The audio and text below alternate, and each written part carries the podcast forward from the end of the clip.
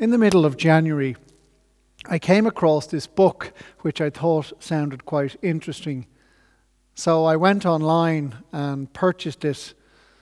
And I have to admit, when it came towards the end of January, I had forgotten about the book. I think I had shared it with a couple of people in the church, and I dipped into it a bit myself, but I'd mostly forgotten about it until recently when I saw it on my bookshelf and took it off. The book, which I'd forgotten in January, has become much more important in the season that we are in now. It's called How to Lead When You Don't Know Where You're Going. And it's written by a wonderful Christian leader and a spiritual director called Susan Beaumont. And the book is all about how do we lead, how do we live in a liminal space. Now, the word liminal may be new to you. You might have heard it before. It's not that well known, and certainly a lot of people who I've talked to haven't heard about it. The word liminal comes from the Latin word limen, and it means a threshold. You know, it's the bottom part of the door uh, that you walk through, any door that you walk through. That area that must be crossed when you're entering any building. The word liminal means a time of transition between one place and another. A liminal space is an in between space between what was and also what will be. And so I think this word liminal is a very important word. It didn't mean that much to me in January, but it means so much now as we are in an in between space, currently in lockdown, but also looking forward to a time when we won't, whatever that will mean for us all. We certainly find ourselves in this in between space. And as I talk to people and as I I'm on the phone to people as we drop off shopping to people or as we drop off pharmaceutical supplies to people or jigsaws or newspapers or whatever it is that we are being a part of at the moment. A lot of people feel in this in between space. But also, a lot of people, because we're in that time of uncertainty, feel anxious, afraid, alone, very unsure fearful about school, about jobs, about health, about travel, about the future. And that's very real and very understandable as we are in an in between space. So, this book that I have read, How to Lead When You Don't Know Where You're Going, as I'm reading it now, has become very important to me. But another book, and this might sound strange, me saying this as a pastor of a church or a rector, another book has become even more important to me in this season, and that's the Bible. When the COVID 19 outbreak started and everything changed so quickly, I don't know about you, but for me, the rhythm of my life changed very, very quickly. I'd taken some time to try and get this pattern and this routine, how I was going to live my days. And everything went up in the air. I was busier than normal. I was trying to chase my tail a bit. And so my pattern of reading scripture in the morning, it stopped for a while. But over the last few days, I have started again to try a new rhythm, focusing again on God's word and it's more important to me than ever. I've been reading many stories about people who have found themselves in a liminal space, about people who are in between, who are journeying. People like Moses who left Egypt and went to the promised land, learning about that space in the desert, the in between space. Or Ruth, as she found a new faith and she left to be with Naomi and they journey to Bethlehem, learning about her in between space. Or Paul, as he transitioned from a Pharisee and he became a believer, learning about his in between or liminal space. But mostly, I've been spending time learning from the early church. Looking at the biblical stories of those who found themselves in the New Testament in an in between time and trying to apply what I'm learning from them. We find ourselves not just practically in an in between space, waiting for this lockdown to finish, but in the life of the church and in the liturgical season that we find ourselves in at the moment. It's called Eastertide. And Eastertide is that season between the resurrection of Jesus and then the pouring out of God's Spirit in Pentecost. It is that seven weeks when the church is in between. It's trying to work out who she is and what she's supposed to do. There's lots of brilliant hope and joy around, but there's also a lot of uncertainty as they're finding how to apply this new hope. And this season of Eastertide might be new for you. You might not have heard of it, you might have heard of it all your life. But we can learn very important themes in Eastertide as we look at the early church. Themes that are important to us as we are waiting and looking forward to the end of the lockdown we're in at the moment. The readings in Eastertide are filled and rich and beautiful, and we can really learn from them. There are themes like how do we learn when we're uncertain? How do we move from distraction to being present?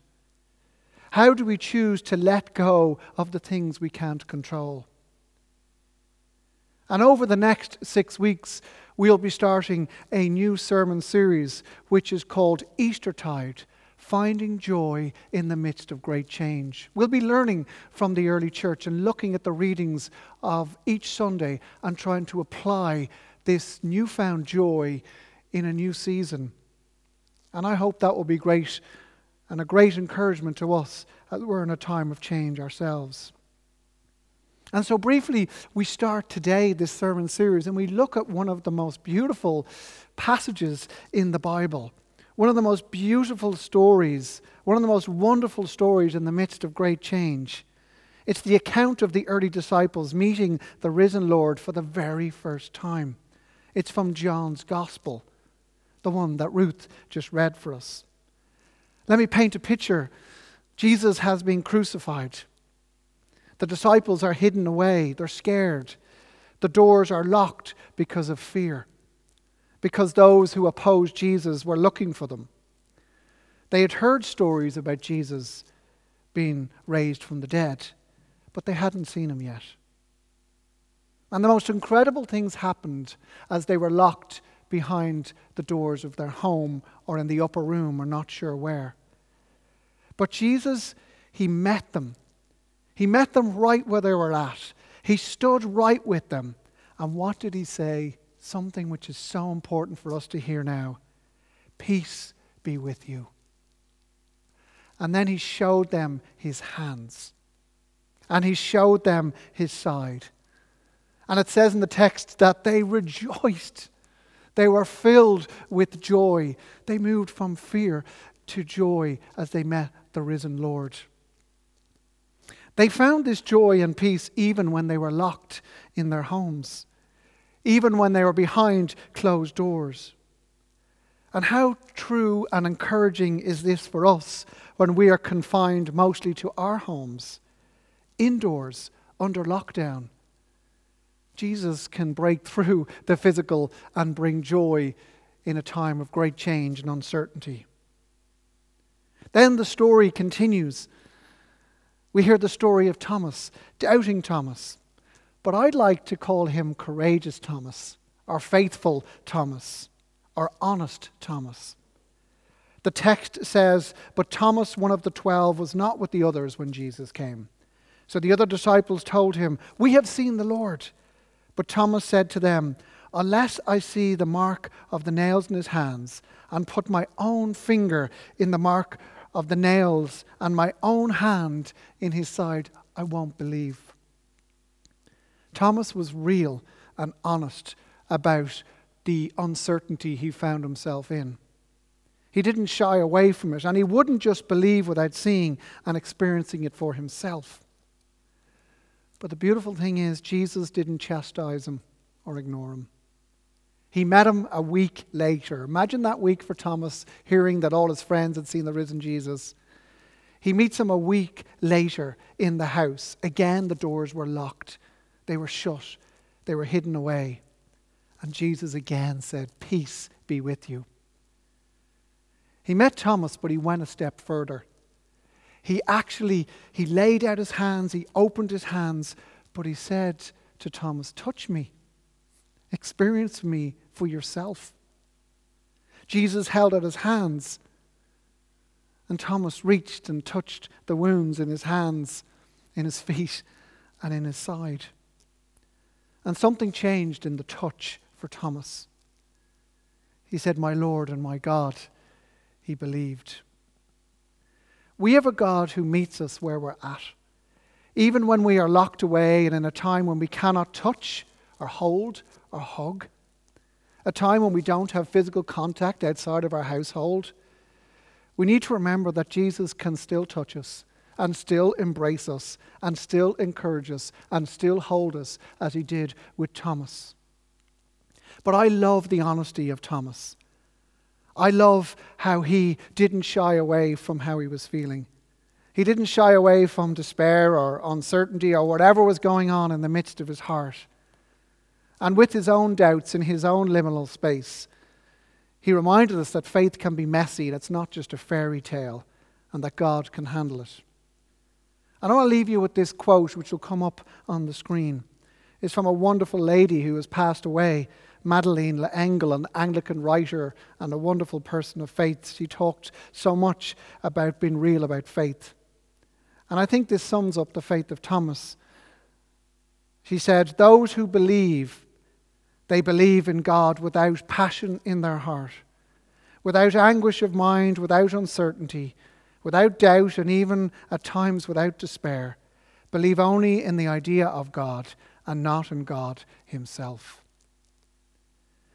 The story of Thomas and the story of the disciples, all the stories on Eastertide, remind us that God is with us in this current transition.